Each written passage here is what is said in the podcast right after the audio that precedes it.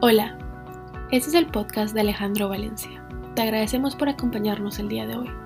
La palabra de Dios y el Espíritu Santo transformaron la vida de Alejandro y a través de este podcast espera que otras personas conozcan a Dios. Nuevamente, gracias por acompañarnos y esperamos que disfrutes la charla.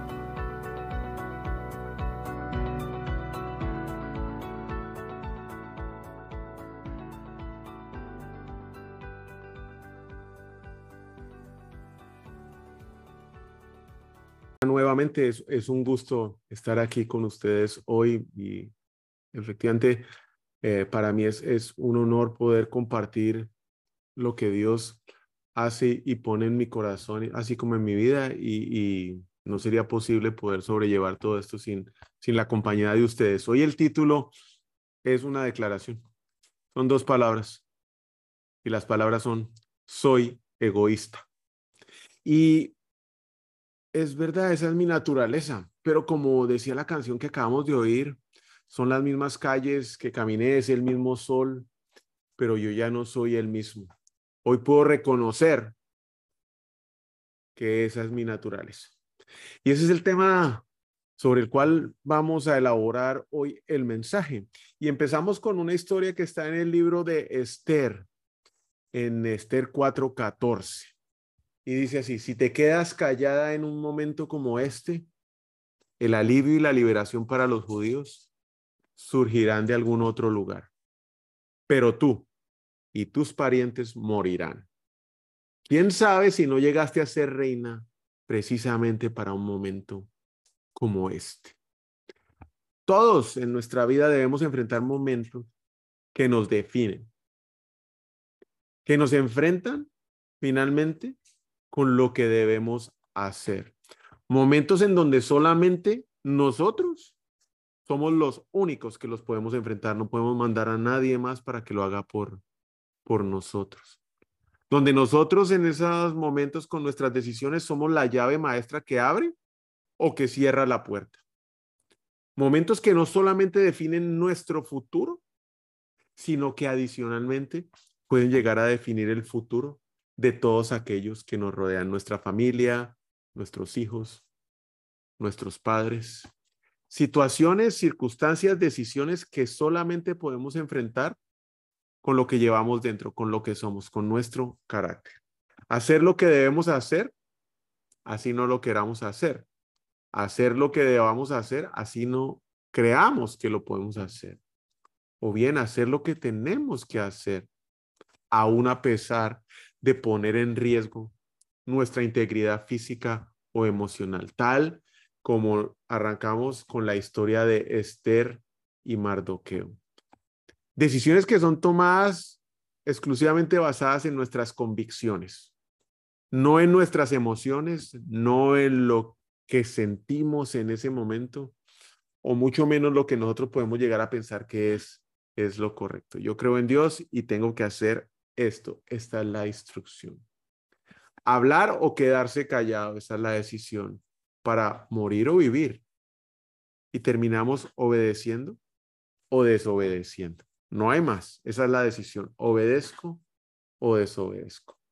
Y es que adicionalmente en estas decisiones no solo somos nosotros los que sufrimos o nos beneficiamos de la decisión correcta. Y quiero hacer énfasis los que nos rodean, como dice el versículo que leímos, no solo usted va a morir, van a morir sus padres y toda su familia, nuestro círculo íntimo. Y quiero aclarar dos temas que, sobre los cuales vamos a construir el mensaje y uno es la providencia de Dios y la otra es el carácter. Momentos como los que tuvo que enfrentar Esther, una mujer hermosa judía que se quedó en Babilonia tras el exilio, nació ahí, ¿sí? Y que como muchos otros judíos ahí vivían y que además solo tenía como familia cercana a un su tío y su tío se llamaba Mardoqueo. En ese momento existía un rey babilonio que en, el, en un despecho porque su mujer amada no le paró la atención que necesitaba y la mandó a un calabozo, dijo, voy a hacer un reinado, un concurso de belleza para escoger la próxima reina y en su despecho hizo el concurso. Y providencialmente Esther fue la ganadora. Ocultando su origen y sus raíces, se mudó al palacio de ser una esclava a ser la reina como su nueva condición, ocultando su origen judío. Ella estaba en el exilio, el pueblo judío lo habían sacado de, su tierra y la verdad es que vivían en, Babilonia en una situación o condición deplorable. Yo no sé usted, pero hoy puedo yo decir que más de una puerta en mi camino se ha cerrado o, que personalmente he tenido que enfrentar a, más de un gigante donde no salgo bien librado, donde me encuentro devastado, donde siento que todo se acabó, donde me encuentro en el exilio. Y para muchos tal vez lo pueden reconocer a través de un divorcio que han tenido que enfrentar, un diagnóstico médico que donde no somos los únicos que hemos tenido que vivir una situación así, em, un revés económico, la pérdida de un ser querido. Y son situaciones en las cuales nos encontramos, circunstancias en las cuales tenemos que atravesar con muchísimo dolor. Y a los gigantes que tal vez yo hago referencia son no los gigantes externos, sino los gigantes internos, los que llevo dentro de mí, como las adicciones, mis adicciones, mi orgullo, mi soberbia, la autosuficiencia, la superioridad, el creerme merecedor y especialmente el egoísmo. Una condición eh, de esclavitud que me ata, no solamente a mí, sino creo que muchos nos podemos identificar con este tipo de, de luchas internas y que a pasar por el proceso doloroso y reconocerlo y saber que no es fácil, llegamos a entender que todo es temporal. Pasan seis meses, pasa un año, se abre otra puerta, apareció el empleo, el diagnóstico ya no era tan grave como antes o salió libre de la enfermedad, gracias a Dios, a un proceso, pudo restablecer su familia, pudo sanar la situación con su pareja. Se abre una puerta mucho mejor. El gigante está en el suelo, reconoce o sale de la adicción, reconoce que fue doloroso, pero reconoce que fue temporal. Y si alguna vez usted se ha encontrado o ha pasado por unas pruebas como estas, tal vez Usted se ha preguntado ya al salir y viendo para atrás, ¿la vida será una mezcla de azar o será casualidad? Y la vida de Esther, la verdad es que nos recuerda que, la, que no es ni azar ni casualidad, que nuestra vida está guiada por la providencia de Dios a pesar de que estemos pasando por esos momentos dolorosos. Dios está guiando nuestros pasos y no es coincidencia.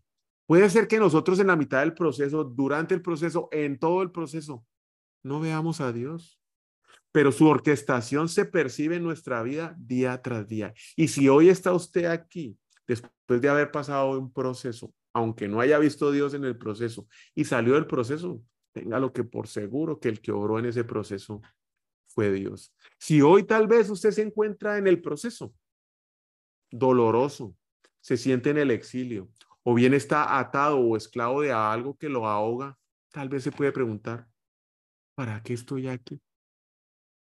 Creo definitivamente que las pruebas difíciles lo que hacen es que forman nuestro carácter. Lo primero que hacen es que cogen toda nuestra organización de prioridades, la desajustan a como nosotros teníamos correcto y la ponen en un orden correcto. Ponemos lo importante en lo importante. También ajusta nuestras características morales y éticas. A la larga termina definiendo quiénes somos. Al ser transformados por estos procesos nos vamos equipando, nos vamos eh, estirando. El carácter es como un músculo que va creciendo para un fin y un propósito específico que tal vez no vamos a ver durante la batalla, en el momento de la batalla o seis meses después de haber salido de la batalla, porque podemos aún estar viendo única y exclusivamente el dolor, pero que cada día que pasa nos va transformando y nos va haciendo más fuerte. El carácter es el punto crítico, una dimensión clave al equipar a una persona para una obra misionera, para lo que Dios tiene preparado para nuestro futuro, está definido en la formación de ese carácter. Son fundamentales en el carácter la integridad, la castidad, la paciencia, el amor, la bondad, un estilo de vida sencillo, control de temperamento, un espíritu positivo y la consideración hacia los demás. En otra forma, los frutos del espíritu, Gálatas 5:22. Frutos que solamente se desarrollan en el fuego. para así poder liderar nuestra vida de una forma que valga la pena, que valga la pena que otros deseen seguirla.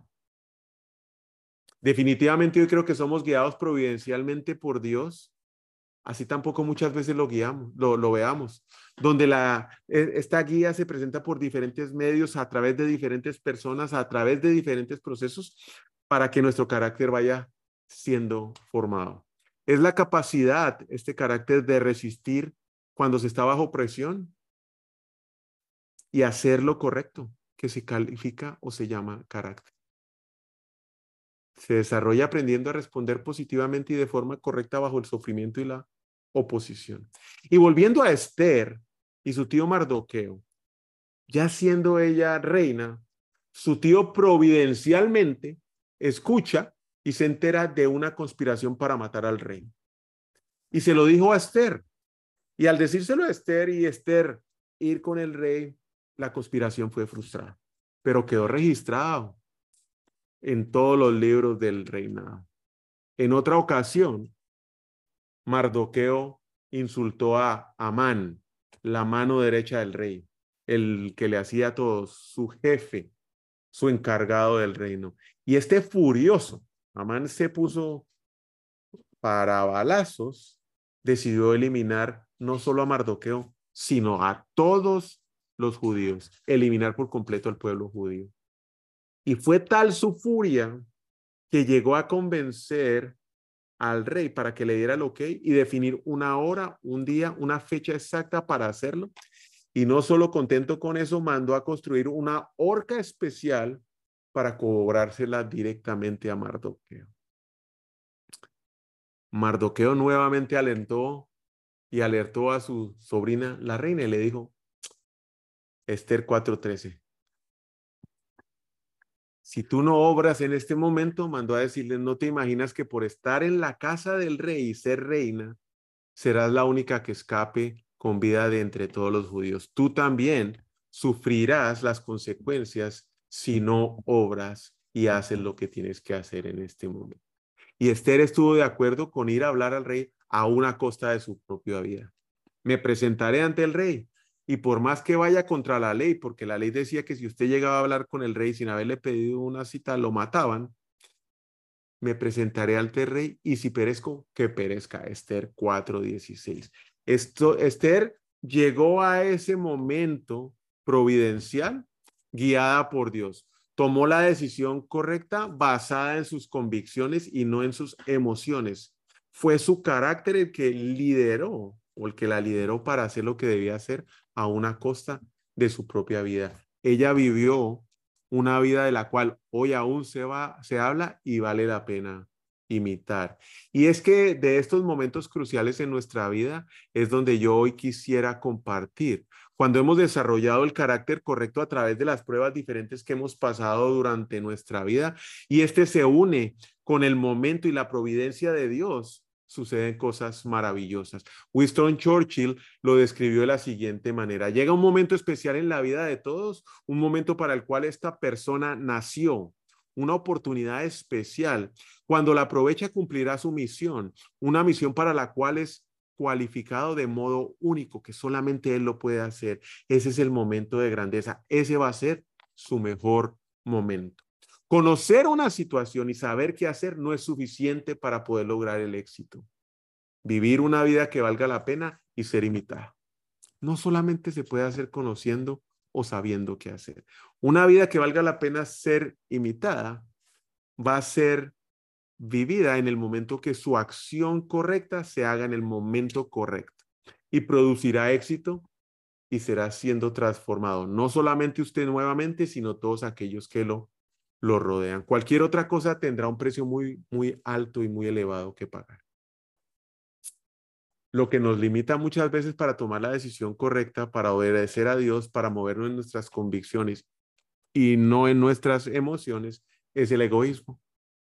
El título de este mensaje, primero yo, los demás, la verdad no sé ni me importa. ¿Y cuáles son esos síntomas? Porque hoy, a pesar de que reconozco que puedo ser de naturaleza egoísta, la bendición de Dios me permite a mí reconocer estos síntomas para poder corregir el rumbo. El primero, es la independencia. Actuamos fuera del liderazgo de Dios. Me creo Dios y hago lo que yo creo que es necesario hacer cuando yo creo que debo hacer, como yo quiero hacer, sin importar lo que pase con los demás y mucho menos con la instrucción de Dios. Impaciencia es el segundo. No espero obtener la dirección de Dios.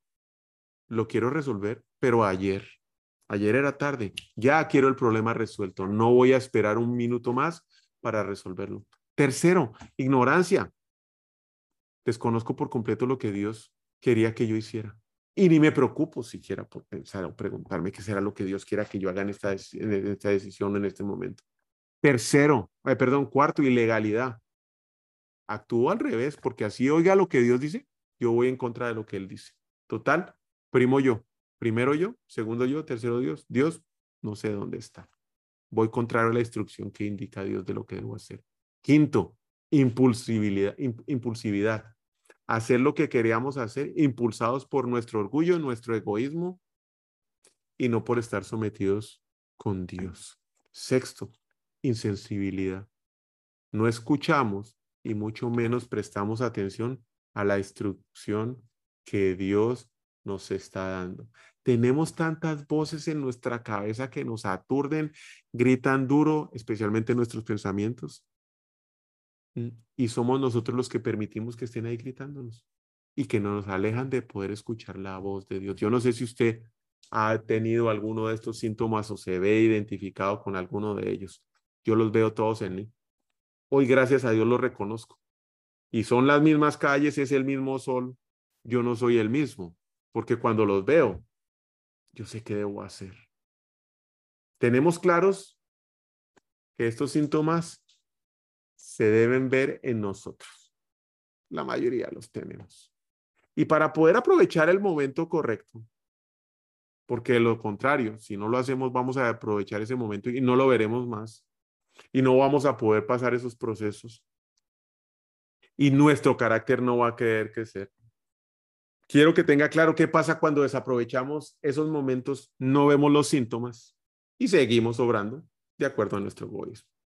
Cuando ponemos primero nuestro egoísmo y desaprovechamos los momentos, lo primero que va a pasar es que nuestro destino será como el resto de la multitud, llegando a pensar que nosotros somos especiales y que no tendremos que correr los mismos riesgos que nuestros papás o que nuestros abuelos pasaron, que nuestra vida va a ser más fácil. Eso es un mito, son mentiras. Si no corremos riesgos, si no hacemos lo que tenemos que hacer cuando lo debemos hacer, no vamos a poder estar nunca a la altura de la situación. Y seguramente vamos a estar repitiendo los errores que por tradición familiar en nuestra casa están pasando. Uno ha escuchado que el abuelo se divorció, el tío, el tatarabuelo se divorció, el papá se divorció y hoy yo estoy divorciado. Y si no, váyase con el alcohol y si no, váyase con las drogas y así. Y ese es el tipo de, de, de destino que, que vamos a estar definiendo en nuestra vida si no nos paramos a hacer lo que debemos hacer en el momento correcto. Mardoqueo le recordó a Esther que a pesar de que ella era reina, no le iría mejor que al resto de los judíos si no iba a hacer lo que tenía que hacer y decirle al rey lo que estaba pasando a costa de su vida. Cuando desaprovechamos esos momentos y ponemos primero nuestro egoísmo, lo segundo que puede pasar es que Dios va a usar a otra persona, nos va a sustituir. Porque total, si no queremos hacerle caso, sino hacer lo que se nos dé la gana, pues él dice, bueno, no quiere conmigo, yo busco a otra persona, porque no son los dones o los talentos que una persona pueda tener lo que necesariamente trae bendición a nuestra vida. Con mayor frecuencia es la disposición de nuestro corazón para movernos cuando y donde Dios diga y como Él lo indique. Y eso es lo que produce y trae bendición. Mardoqueo motivó a Esther recordándole que Dios lograría sus propósitos de salvar al pueblo judío, aun si ella se quedaba callada, se hacía a un lado y no hacía nada. Y cuando también desaprovechamos los momentos y ponemos primero nuestro egoísmo, lo que puede pasar es que también vamos a perder más de una oportunidad. Y aunque hacer lo correcto en el momento correcto pueda parecer arriesgado o difícil, a la larga, el no hacerlo nos lleva a pagar un precio muchísimo mayor y a tener un riesgo gigante ni siquiera vemos por no haber hecho nada. Y nuevamente en esta historia, Mardoqueo le recuerda a Esther que si se echa para atrás y no hace nada, podía perder más que una oportunidad. Iba a perder su vida y la de su familia. Cuando desaprovechamos las oportunidades que Dios nos da, no usamos el carácter que hemos desarrollado y mucho menos vemos la, la guía de Dios en nuestra vida, también podríamos perder la misión de nuestra vida. Lo que es seguro es que si yo no hago nada, nunca voy a lograr mi misión.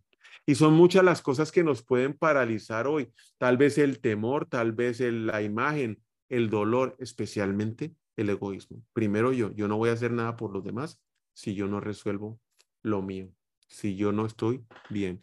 Porque independientemente de lo que sea que lo paralice a usted para tomar la decisión o para ver la oportunidad, solamente vamos a obtener éxito si tomamos la decisión correcta, obramos como hay que hacer en el tiempo y el momento correcto.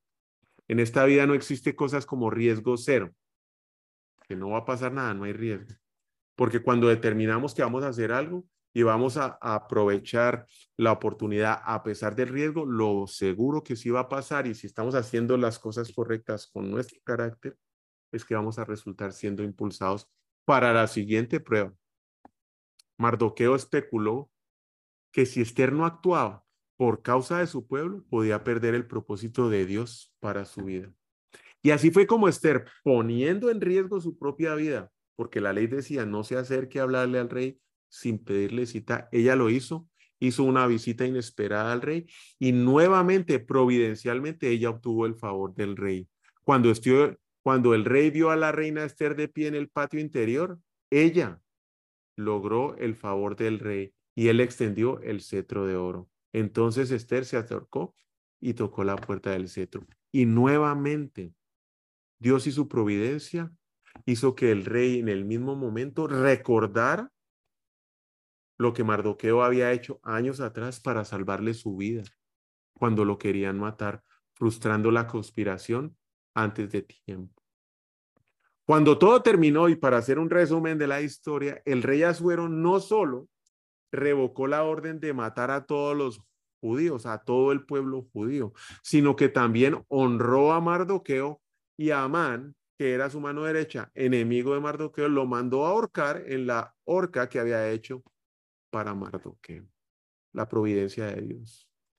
Entonces, si ya sabemos qué es lo que pasa cuando decidimos hacer las cosas a nuestra manera, porque así yo creo que deben ser, ¿qué puedo yo hacer entonces para asegurarme que cada decisión que yo tome obedeciendo a Dios sea en el momento oportuno? Porque no es solo saber, no es solo obrar, es hacerlo en el momento oportuno. Y para poder determinar ese momento oportuno, para poder determinar ese momento correcto, lo primero que debo hacer es que debo estar atento a las necesidades de los que nos rodean.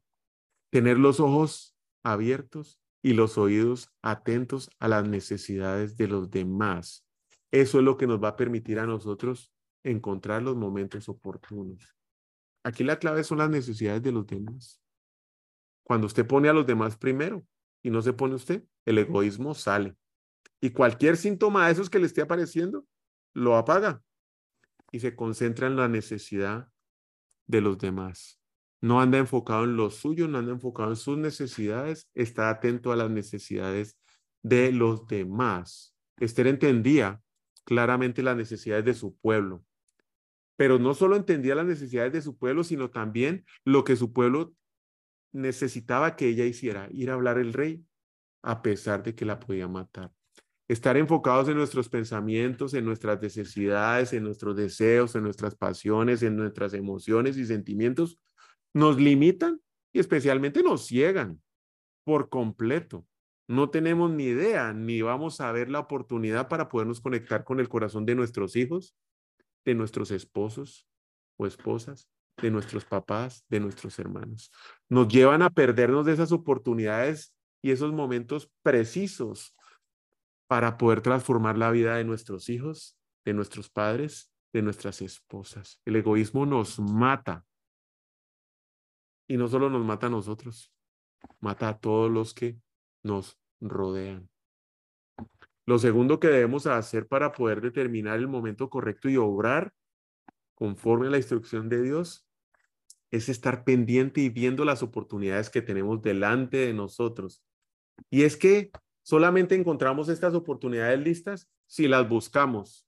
Porque no sé si le ha pasado. Si usted puede pues, pasar caminando y decir, ay, es que no lo vi, ni la vi, ni lo vi, no lo saludé. No, es que no estamos pensando en los demás, estamos solamente pensando en nosotros. Y esto sí que requiere tiempo y atención, requiere una actitud proactiva, estar escuchando en vez de estar hablando. Y es que cuando tomamos tiempo, frenamos, reflexionamos, podemos detectar esas oportunidades de oro y ellas empiezan a destacar. Cuando apagamos nuestra mente, cuando apagamos nuestro egoísmo, empezamos a ver las oportunidades para hablar y para transformar vidas oportunamente. Mardoqueo lo hizo como una gran tarea. Él estaba en la búsqueda constante y daba a conocer a Esther cada vez que discernía o veía una pequeña ventana de oportunidad. Y no solo eso, Esther aprendió de Mardoqueo y más adelante fue ella la que encontró el momento oportuno para poder informar al rey de las acciones de Mardoqueo. Para determinar el momento oportuno para poder obrar, lo tercero que podemos hacer es que las personas que están influyendo a nuestro alrededor les permitamos hablar y que las escuchemos. Porque antes de tomar cualquier decisión importante, estas personas que influyen a nuestro alrededor en nuestra vida son vitales. ¿Qué tal si nos volteamos y les preguntamos, ¿usted ve las cosas como yo las estoy viendo? ¿O será que solo tengo mi interés primero? ¿Cómo lo está viendo usted? ¿Ve la misma oportunidad que yo estoy viendo? ¿O ve alguna oportunidad en este lugar donde yo no veo? ¿Ve si este es el momento correcto?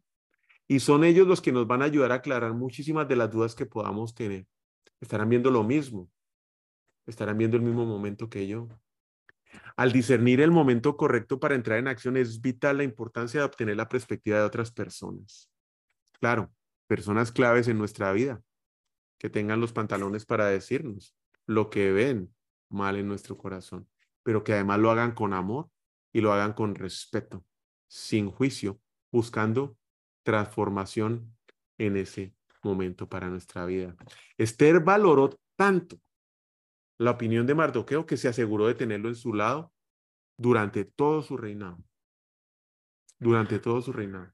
Y es así como nosotros debemos valorar a las personas que influencian nuestra vida, cuidarlas, porque son ellas las que nos van a acompañar para poder llegar a nuestro destino. Lo cuarto que podemos hacer para asegurar el momento correcto es que ya hemos tenido éxitos en el pasado. Vaya a mirar qué fue lo que hizo. La experiencia pasada nos puede dar un consejo práctico. Por lo tanto, es bueno tomar el tiempo antes de entrar en acción para recordar la acción anterior. No es automáticamente, como ya hice esto, venga, lo hago otra vez. No, no. Es tomarse el tiempo para reflexionar y recordar qué fue lo que hice en la acción anterior. Esto que estoy viviendo ya lo pasé. Es probable que yo espere el mismo resultado de la vez pasada. ¿Qué debería ajustar para poder lograr un resultado similar? Y es que Mardoqueo también tuvo que convencer a Esther acerca del momento correcto para acercarse al rey. Y el éxito de este incidente, la primera vez cuando le dijo lo van a matar, le dio la confianza para el futuro, de tal forma que Esther llegó a tener tanta influencia en la vida del rey, que el rey ahora le pedía consejo a Esther. Y eso es lo que nos puede llegar a pasar. Lo quinto que podemos llegar a hacer para determinar ese momento correcto, dejando a un lado el egoísmo, es ver y darnos cuenta de la valentía que llevamos dentro de nuestro interior. Vivir una vida que valga la pena ser imitada por otros requiere valentía. Requiere la valentía de hablar cuando otros no lo hacen. Requiere la valentía de actuar cuando uno no quiere. Requiere la valentía de jugarse toda su reputación para aprovechar esa oportunidad y hablar con la persona que usted dice, esto no me trae nada bueno. La palabra coraje, valentía, viene de una palabra francesa que significa corazón. Aprovechar esa oportunidad y hacer lo correcto en ese momento requiere corazón. Y Esther demostró valentía, una valentía tremenda una y otra vez. Fue necesario tener un gran corazón para presentarse, presentarse ante el rey, dejando el temor a un lado para que no lo hiciera, dejando el orgullo a un lado, pero especialmente, y en mi caso particular, apagando ese egoísmo que va a intentar siempre quedarse con lo mejor de cada uno de nosotros. Tenemos que entender que las oportunidades de oro nunca llegan sin temor, nunca llegan sin ponernos nosotros primero, nunca llegan sin que veamos a través del filtro del egoísmo. Pero es aquí donde el carácter es el que nos va a sostener para poder seguir adelante en ese momento sin vacilación. Y esos indicadores que le mencioné con anterioridad, si los empieza a ver, los pueda empezar a pagar. Tomarse el tiempo, reflexionar y pedirle a Dios que le dé la fuerza, que le muestre con su guía y su provisión lo que debe hacer en ese momento correcto y la fortaleza para seguir, es lo que debemos hacer cuando lo tenemos que hacer. El pueblo judío fue salvado no accidentalmente, no fue una coincidencia, no fue porque tuvieran suerte, no fueron las circunstancias que siguieron un curso fortuito y finalmente ellos pudieron ser salvados, sino fue exclusivamente la providencia de Dios poniendo a cada una de las personas en el lugar correcto con el carácter correcto para que tomaran la decisión, encontrando el momento oportuno para hablar y para obrar la mano de Dios orquestó absolutamente todo. El carácter de la reina, claro, su belleza, su identidad oculto y las palabras de un familiar fueron lo que el Dios usó para salvar al pueblo. Dios hoy sigue guiándonos con su providencia a usted y a mí, formando nuestro carácter a través de pruebas dificilísimas usando cada cosa y todas las cosas en nuestra vida para llevar a cabo sus propósitos. Esther salvó de la muerte y la destrucción al pueblo judío. Usted y yo podemos hacerlo con nuestra familia, con nuestros hijos, con nuestra pareja. Pero ¿qué me dice con nuestros papás? Nuestros hermanos. Porque muchas veces pensamos que la bendición va hacia adelante y no vemos que detrás, y hemos sido ese parapeto que se paró eh, de frente a detener esa historia familiar que no pase a nuestros hijos, tenemos todavía oportunidad de frenarla en nuestros padres. Hacer una llamada, ir de visita, esas palabras correctas en el momento oportuno pueden cambiar su vida, así como también las de su destino para la eternidad, suyas y de su familia. El temor, el dolor, la herida del pasado, la poca o ninguna comunicación que hoy tiene con ellos, la distancia geográfica, las diferencias de opiniones o de creencias, lo que le hicieron hace 10, 15 o 20 años, pero que aún recuerda, o especialmente su egoísmo, que no lo impidan ir a hacer lo que debe hacer en el momento correcto. No caiga presa del egoísmo, porque el egoísmo está ahí rugiendo como león con hambre para devorarnos. Que sea el carácter formado en el fuego de esas pruebas lo que lo sostenga para obedecer a Dios y hacer lo correcto en el momento correcto. Vamos ahora. Señor Jesús, te damos infinitas gracias hoy porque nos permite reconocer las luchas internas que tenemos, Señor, porque nos permites eh, confesarlas y porque nos permites tratarlas, Señor.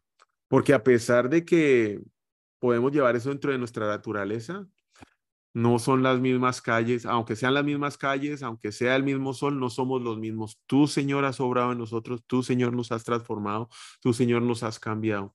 Te entregamos nuestro corazón, Señor, abrimos nuestro corazón de puerta abierta hasta el último rincón para que entres tú en nuestro corazón y tomes el control, Señor, para que arranques de raíz todo aquello que no te gusta, Señor, para que nos guíes a un propósito eterno, para que en ese camino nuestra vida sirva de ejemplo para otros, Señor, que la quieran imitar, porque no nos ven a nosotros, sino te ven a ti, Señor Jesús. Que nuestro egoísmo, aunque quiera salir, tú nos dé las fuerzas para poderlo apagar constantemente, que estemos atentos, perceptivos a tu palabra, que nuestros pensamientos no nos impidan escuchar tu voz, no nos impidan escuchar tu guianza, Señor. Que podamos ver con nuestros ojos tu providencia y todo lo que orquestas a nuestro alrededor, Señor. Que estemos atentos a ese momento oportuno en donde con una palabra precisa podemos transformar la vida de nuestros hijos. Con una palabra de aliento podemos impulsar a nuestros hijos para que puedan lograr sus metas y puedan desarrollar el propósito que tú ya has definido para ellos que busquemos esos momentos precisos para que podamos hablar con nuestros papás, para que podamos hablar con nuestros hermanos, Señor. Y apagando cualquier etiqueta que el egoísmo pueda, haya podido traer, Señor, podamos ver sus corazones, podamos determinar sus necesidades y que seamos esa palabra que viene de ti para sanar esos corazones, Señor. Aquí estamos dispuestos, listos para servirte, Señor. Entregamos nuestro corazón apagamos nuestros deseos, Señor. Te entregamos nuestro egoísmo y lo ponemos en la piel de la cruz. En el nombre de Cristo Jesús. Amén y amén. Los deseo un excelente fin de semana. Los quiero muchísimo. Gracias por acompañarnos en este viaje. Dios los bendiga. Nos vemos el próximo miércoles. Gracias a todos ustedes. Un fuerte abrazo.